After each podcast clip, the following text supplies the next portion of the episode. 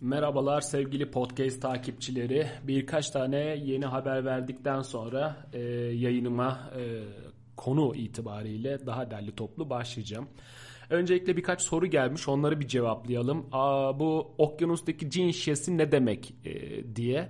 Olay aslında şöyle e, bir Alman gemisinden denize fırlatılan cin şişesi. Yani buradaki cin Alaaddin'in cini değil bayağı vodka cin falan oradaki cin normal cin şişesi.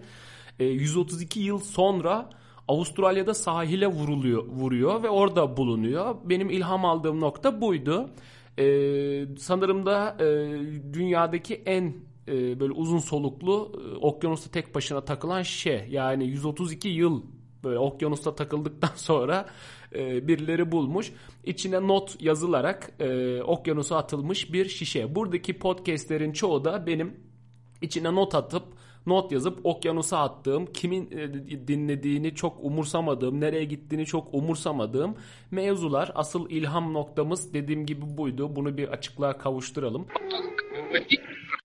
İkinci olarak da benim podcastlerimde e, sezon 1'de e, kafama takılan konuları işlediğim e, mevzular var biliyorsunuz. İkinci olarak ben diğer podcasterlardan farklı olarak e, spin-off bölümleri yani ben onları öyle adlandırıyorum. E, orada e, biraz daha böyle internette e, çapraz konuları mixlediğim e, şeyler var. İşte bir tanesi e, bir bölümümüzde biliyorsunuz dijital müptezellerde yani sosyal medya e, bağımlılarıyla e, uyuşturucu müptezellerini e, böyle diyaloglarını mixlemiştim.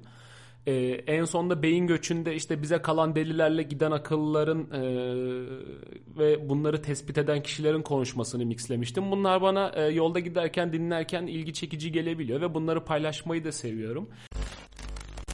Podcast'imde yenisini yer vermeyi düşündüğüm bölümümün adı da e, huzurunuzda Ehvenişer Partisi.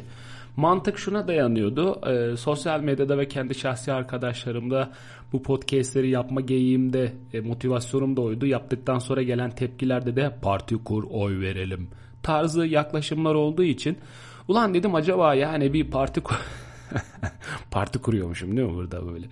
Yok parti kurma mevzusu değil ama e, ya bu parti kurmaktan ziyade yani bunun e, tribinden ziyade yani bu siyasi konuşmaları ben oldum olası e, çok böyle şey buldum yani avam e, ve yersiz buldum. Ondan dolayı kendi kendime Türkiye'de e, gözüme takılan e, çarpıklıkları yer vereceğim bir bölüm olacak ve bu da Ehvenişer Partisi olarak e, bölümlendireceğim bunu. Ehvenişer kötü olanların arasında en iyisi demek. E, bence her parti kendisini bir ehvenişer süzgecinden geçirmeli ve ondan sonra e, icraatlerine bakmalı diye düşünüyorum. Buradaki temel prensibim e, sağa sola yukarı aşağı kaymadan siyasi e, argümanları çok kullanmadan e, bu siyasi dili kullanmadan siyaset yapmak e, arzusu içerisindeyim. Dediğim gibi Türkiye'deki çarpıklıkları aklıma takılan çarpıklıkları ulan acaba bu neden böyle niye biz bunu değiştiremiyoruz falan diyeceğim mevzular e, var aklımda. Mesela ben bugün e, bir siyasi konuşma yapsam eşle dostumla ya da bir Türkiye genelinde sen ucusun ben buyum geçmişte öyleydi falan filan konuşmak yerine minimal problemler benim kafama daha çok yatıyor ve bunları aa evet lan neden böyle değil diyorum.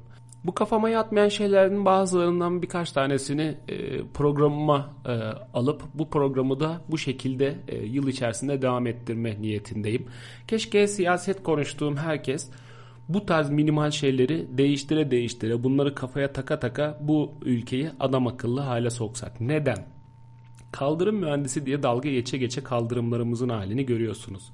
Aslında yani özendiğimiz e, şeyler e, dalga geçtiğimiz şeyler mi oluyor zaman içerisinde bilmiyorum. Mesela bugünün birinci maddesi şu olsun. E, eve gelen ustaları biz ne yapacağız onu hiç bilmiyorum. Yani fayans tamirine çağırdığın ustanın elektrik prizini bozması, e, klozeti yap diye çağırdığın ustanın boruları patlatıp binayı mahvetmesi, bu adamları bir yere şikayet edemememiz. Bu gerçekten inanılmaz insanı şizofren edecek kadar e, delirten bir durum. Hele bir de e, böyle emekli albay tribiniz yoksa, sakin bir insansanız, aman bir şey demeyeyim kalbi kırılmasın cılardansanız benim gibi adama e, yüklü miktar para verip kendi evinizde deliler gibi rezil olduğunuz bir durum oluyor. Adamı şikayet edeceksin edemiyorsun. Adamın bir de bunların mesela neden bir e, şeyi yok? E, ne denir ona yani işte bir fiyat tarifesi. Yani birini çağırıyorsun diyor ki 50 TL yaparım. Öbürünü çağırıyorsun diyor ki 500 TL yaparım. Yani e, gibi gibi. Bir arkadaşımın ortak arkadaşının iğrenç bir hikayesi kulağıma gelmişti. Ankara'da e, kombi tamircisi bir e, yavşak e, evlere girip e, bu senin anakartın yanmış abicim bunu değiştireceğiz deyip anakartı alıp arabasında e, diş fırçasıyla temizledikten sonra onu tekrardan sıfır bir poşete koyup aynı anakartı e, garip gurebaya 800 TL'ye 1000 TL'ye falan tekrar satmışlığı ve böyle de e, deliler gibi işte araba ev mev almışlığı falan var adamın. E, neden? Çünkü denetlenmeyen bir alan. E, bir de Cem Yılmaz'ın tabiriyle diyor ya hastasıyız doktorun o hesap. E, şey de var. Yani o an kombin patlamış, işte fayansın dökülüyor. Yani iğrenç bir haldesin ve o işin hemen bitmesini istiyor ve o adama o gerçek ustaya e, ihtiyacım var. Ve bu bu adamların eline kalıyorsun ve bu adamlar dediğim gibi denetlenmeyen boş bir yerde. Benim Ehvenişer Partisi gibi bir partim olsa kesinlikle bu adamlara ayar verirdim. İkincisi özel eğitimi komple kaldırmak mı artık revize mi etmek bir şeyler yapmak e, iyi olur diye düşünüyorum. Türkiye Özel Okullar Derneği TÖZOK Başkanı Nurullah Dal 4 sene önce yaklaşık 6 bin civarı olan özel okul sayısının bugün 11.600 olduğunu söylüyor. Bu artışta devletin özel okul teşvik politikası ile dershanelerin özel okula dönüştürülmesinin etkili olduğunu dile getiren Dal, şu an özel okul öğrenci sayısını 1 milyon 350 bin yani Türkiye'deki diğer öğrencilerin %8,5'u özel okula gidiyor diye tamamlamış. Ee, bir gün bu Nabi Avcı döneminde bir Milliyetim Bakanlığında bir çalışan bana geldi ki ya şey dedi işte hocam ne olacak ya dedi bu eğitim sisteminin hali. Bunu derken e, benim dükkanımdaydı ve 2-3 tane daha müşterim vardı. Onlar da bekleme salonu gibi bir yerde beklerken merak edip bana eğilip baktılar. Ben de adama gayet e, seri katil e, sıfatımla dedim ki çok kolay. Siz dedim böyle büyük bir toplantı salonunuz var mı? Dedi ki var. Dedim Nabi Hoca hadi yaşlı onu dedim boş ver. Ama dedim siz dedim danışmanlar olarak oraya otursanız ben size bir briefing versem olur mu? Dedi ki olur. Dedim ki yalnız bu briefingi verirken dedim bir takım isteklerim olacak. Bunu dedim bakanlığınız karşılar mı dedim. Çok pahalı değil 200-300 TL'lik istekler. Adam bir şaşkınlıkla durdu. Dedi olur yaparız. Dedim ki çok güzel. Bana dedim bir beyzbol sopası verirseniz ve o toplantı salonuna toplanıp kapıları üstümüze kapatırsanız ben dedim size böyle bir dan dun diye dalarak dedim o işi düzeltiriz.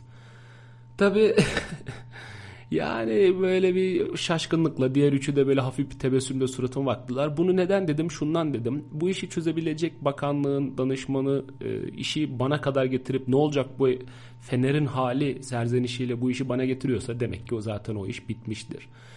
Bir de ne lan bu puan arttırmalar falan. Ben kulağıma geliyor yani para veriyorsun diye goy goy yapmalar falan. Ya millet para karşılığında puan alıyor bu okullardan. Özel kolejlerden. Ee, son yıl açık liseye yazılıyor. Oradan bir şey yapıyor. Geçiyor. Puanını yükseltiyor. Para veriyor. Okula yazılırken konuşuyorsun mesela. Diyorsun ki işte biz 60 puan istiyoruz. Ona göre adam diyor ki o zaman 70 bin lira ver. 80 puana 90 bin lira ver falan. E, bunlar Türkiye gerçekleri. Bunlara milliyetimin nasıl göz kapadığını, kulak ardı ettiğini e, kafam almıyor. Yani o kadar para verilen, özel denilen yerlerden bu kadar başarısızlığın çıkması e, bilmiyorum. Öte yandan özel rehabilitasyon merkezlerinde de bir ayar gerekli diye düşünüyorum. E, bilmeyebilirsiniz. E, Türkiye'de engelli vatandaşlarımızı sokak aralarında, semt aralarında, e, özel rehabilitasyon merkezlerinde, özel eğitim e, okullarında eğitime gidiyorlar. Bunlar bedava e, gidebiliyor buraya. Lakin bu okullar her öğrenci başına devletten belli bir ücret para alıyor. Bunlar ailelere yansımıyor. E, lakin bu okullarda mesela Romcu denilen adamlar var. Bunlar gidiyor İşte ben Ankara'ya göre anlatayım mesela. Ankara'da varoş bir yerde Çin Çin'de gidiyor. Engelli, ze- zeka geriliği olan, okuma zorluğu çeken e, çocukları buluyor. Aileleriyle pazarlığa oturuyor. Diyor ki bu çocuğun diyor şeyini bana ver kaydını. Ben diyor her ay sana 200-300 lira para vereceğim. Çocuğun babasına diyor bunu. Ya bir nevi çocuğu satın alıyor. Sadece de ve sadece o kağıdı gösterip devletten o parayı almak için. Çoğu yerde şişirmiş böyle 300-500 öğrenciler öğrenci var. Ortada öğrenci yok ama kağıtları onlarda. Ailelerden satın almışlar ve bu parayı devletten sözüm ona söğüşlüyorlar. Bu olayı da ben kendimce kendi nazarımda kapayabilirdim. Bir ehvenişer partim olsaydı eğer. Bir de bu son dönem popüler oldu diye değil ama bu kira bedelini biz niye oturtamıyoruz? Ne lan yani ben bu tekrar ediyorum popüler için değil de ne lan yani bu bir, bir binada bin lira yanı iki bin lira e, kim belirliyor bunu ne oluyor? Bu mesela tapu kadastro dediğimiz e, bölüm ne iş yapar? Mesela bu tapu kadastro uzmanının tanımına baktım. Ben diyor ki taşınmazlara ilişkin kadastro, harita, imar planı ve bunun gibi şeyleri sınırlandırmaya çalışmalarından ve taşınmazların üzerindeki haklarının tesis ve taşınmazlarla ilişkili olarak yapılan teknik işlemlere uygun şekilde idare ve hukuki prosedürleri yürütecek, tamamlayacak kişi. Yani bu, bu bunu bu işleri versek belediyeler belediyelere alsa olmuyor mu? Yani nasıl bir binanın alt katındaki bakkal olabilecek dükkanın kirası bin lirayken hemen yanında hemen yani duvarın bitimindeki yanındaki yer 2000 lira olabiliyor. E, bu dünyada da sanırım böyle e, ama yani biz yıl olmuş bilmem kaç buna bir ayar verilebilir diye düşünüyorum. En azından ev kiraları e, olarak buna bir ayar verilebilir diye düşünüyorum. Burada tabii temel unsur biraz da şu sanırım. Sana ne lan ben evimi istediğim şekilde istediğim fiyata kiraya veririm. Tabii böyle olunca da boynumuz yere eğiliyor. So, sonra mesela bu şeylere de ben çok takığım. Yani bir partim olsa ve e, iktidara gelsem Türkiye'deki sanırım STK yani sivil toplum kuruluşları ve odaları e, bununla birlikte dernekleri falan revize ederim, lav ederim belki hatta. E, ne işe yaradıklarını bir türlü çözemedim. Yani bakkallara mesela bakkallar odası vardır. E, bilmeyenler için söyleyeyim. Bugün bir bakkal açacağınızda işte belediyeye gidiyorsunuz, itfaiye gidiyorsunuz, itfaiye geliyor sizin metrekarenizi ölçüyor. Oraya bir para veriyorsunuz. Hadi itfaiye verdiğim parayı anlıyorum. Adamlar yarın öbür gün bir yangın mangın olacağı vakit e, senin geliyor canını kurtarıyor ve bunun için ömür boyu sana bu hizmeti vermek için başta böyle cüzi bir rakam atıyorsun onlara. Ee, onunla te, o belgeyle tekrar belediyeye gidiyorum. Belediye diyor ki sen bakkalsan git diyor bakkal odasına yazıl. İyi tamam gidiyorsun bakkal odasına. Bakkal odasına yazılıyorsun ve bakkal odası senden her yıl işte bir ücret alıyor değil mi? Ee, bu sadece bakkallar için de değil işte müziksen müziğe kafe ise kafeye böyle her birinin alanı var. Lakin bakkallar odası bakkallara getir uygulaması var ya Getir uygulamasından daha çok hizmet vermiş midir ben çok merak ediyorum. En azından Getir uygulaması sokaktaki bakkala işini arttıracak bir yöntem. Tamam kapital bir yöntem ama yöntem şey yapmış. Ama bakkallar odası ve bunun gibi odalar üyelerinden her yıl para almak haricinde ne yapıyor? Yani bir fuara teşvik ediyor mu? Avrupa'da bir yeniliği üyelerine bir dergiyle mergiyle bir ajansla bir application'la cep telefonuyla veriyor mu? Bunlar tamamen e, eski Türkiye bürokrasisinde e, kalma. E, abidik gubidik başkanım başkancım başkanım geliyor başkan aşağı başkan yukarı başkanlık rüyasıyla başkancılık rüyasıyla e, el pençecilik rüyasıyla e, meraklı bir sürü zerzevatın doluştuğu bir yer gibi geliyor bana. Verimlilikleri çok az, e, külfetleri çok fazla. E, Bugün Türkiye'de 4547'si vakıf, 86.031'i dernek olmak üzere 90.578 sivil toplum kuruluşu faaliyet göstermekte. Bu rakamlara sendikalar, meslek odaları ve kooperatifler de eklenmesi durumunda bu sayı 150 bini geçiyor.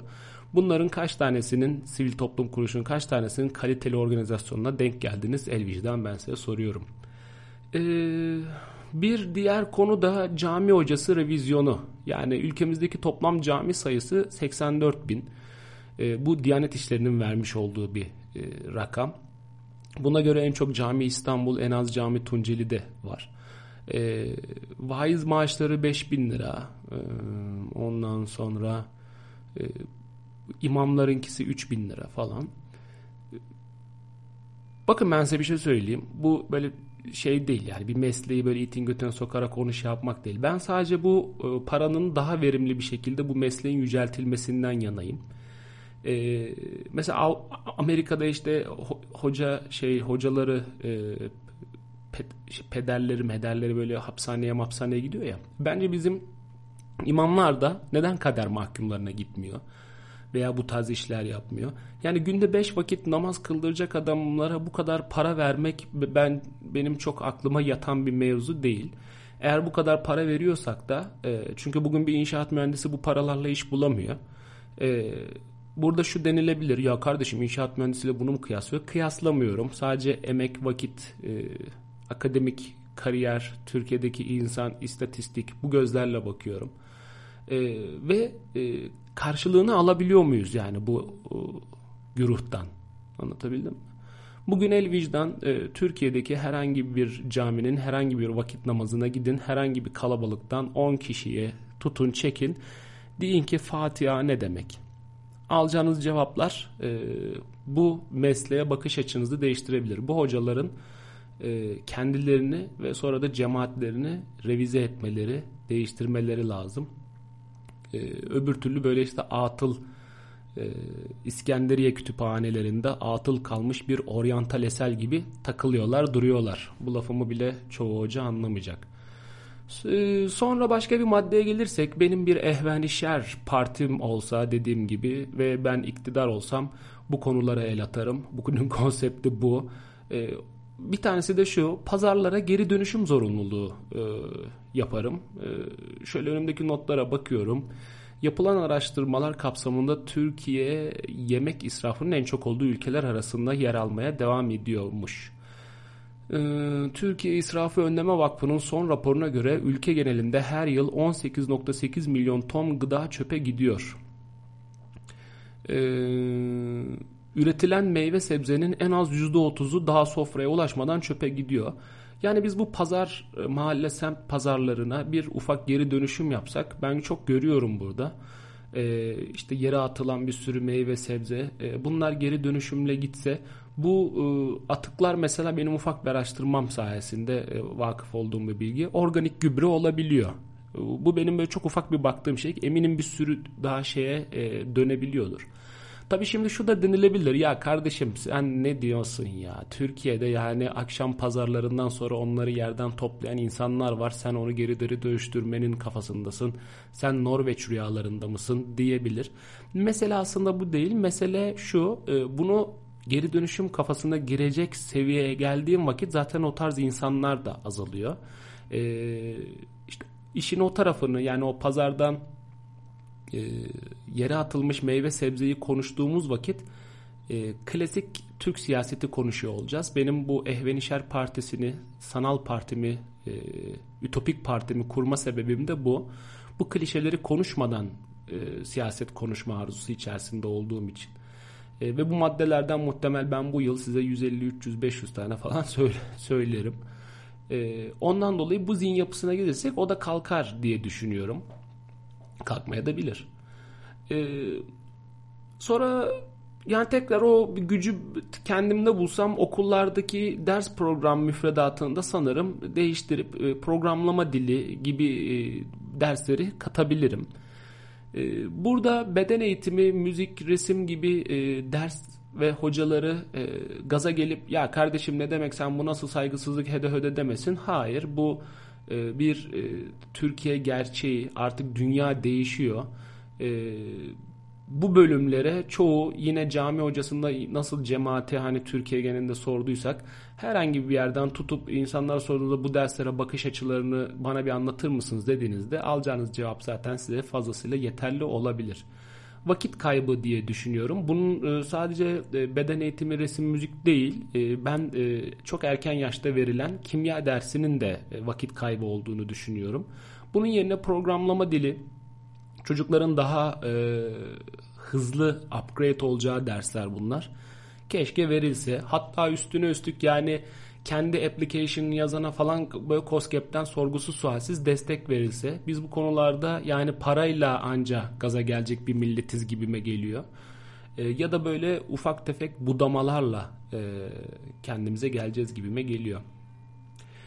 İnternet son olarak şunu da söyleyip programı kapamak istiyorum. Bu internet, telefon, televizyon aboneliklerini yapan büyük kurumsal firmalara ayar üstüne ayar vermek istiyorum.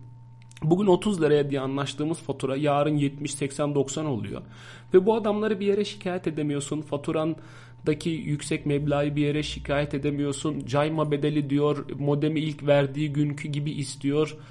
Ee, bir aboneyi e, bir SMS'le olurken çok pardon bir SMS'le abone olurken ayrılmak istediğinde Allah Allah Allah. Yok bana fax çek faxtan parmak izini at e, imzanı öyle 3D şekilde at.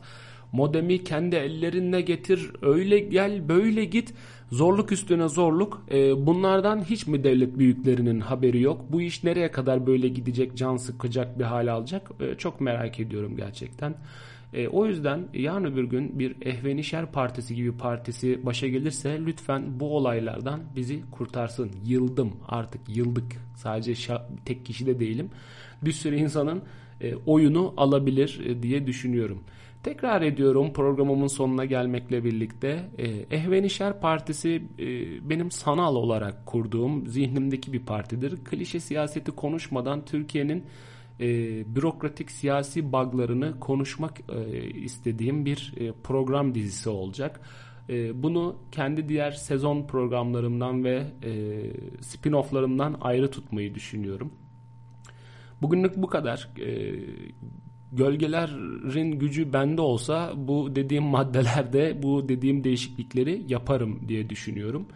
E, bu arzuda değilim ama yapılsa da güzel olur. E, minik minik başlanılan şeyler e, yarın öbür gün çok büyük e, umutlara, çok büyük güzelliklere e, gark eyleyebilir bizi. Seviliyorsunuz beni dinlediğiniz için teşekkür ediyorum.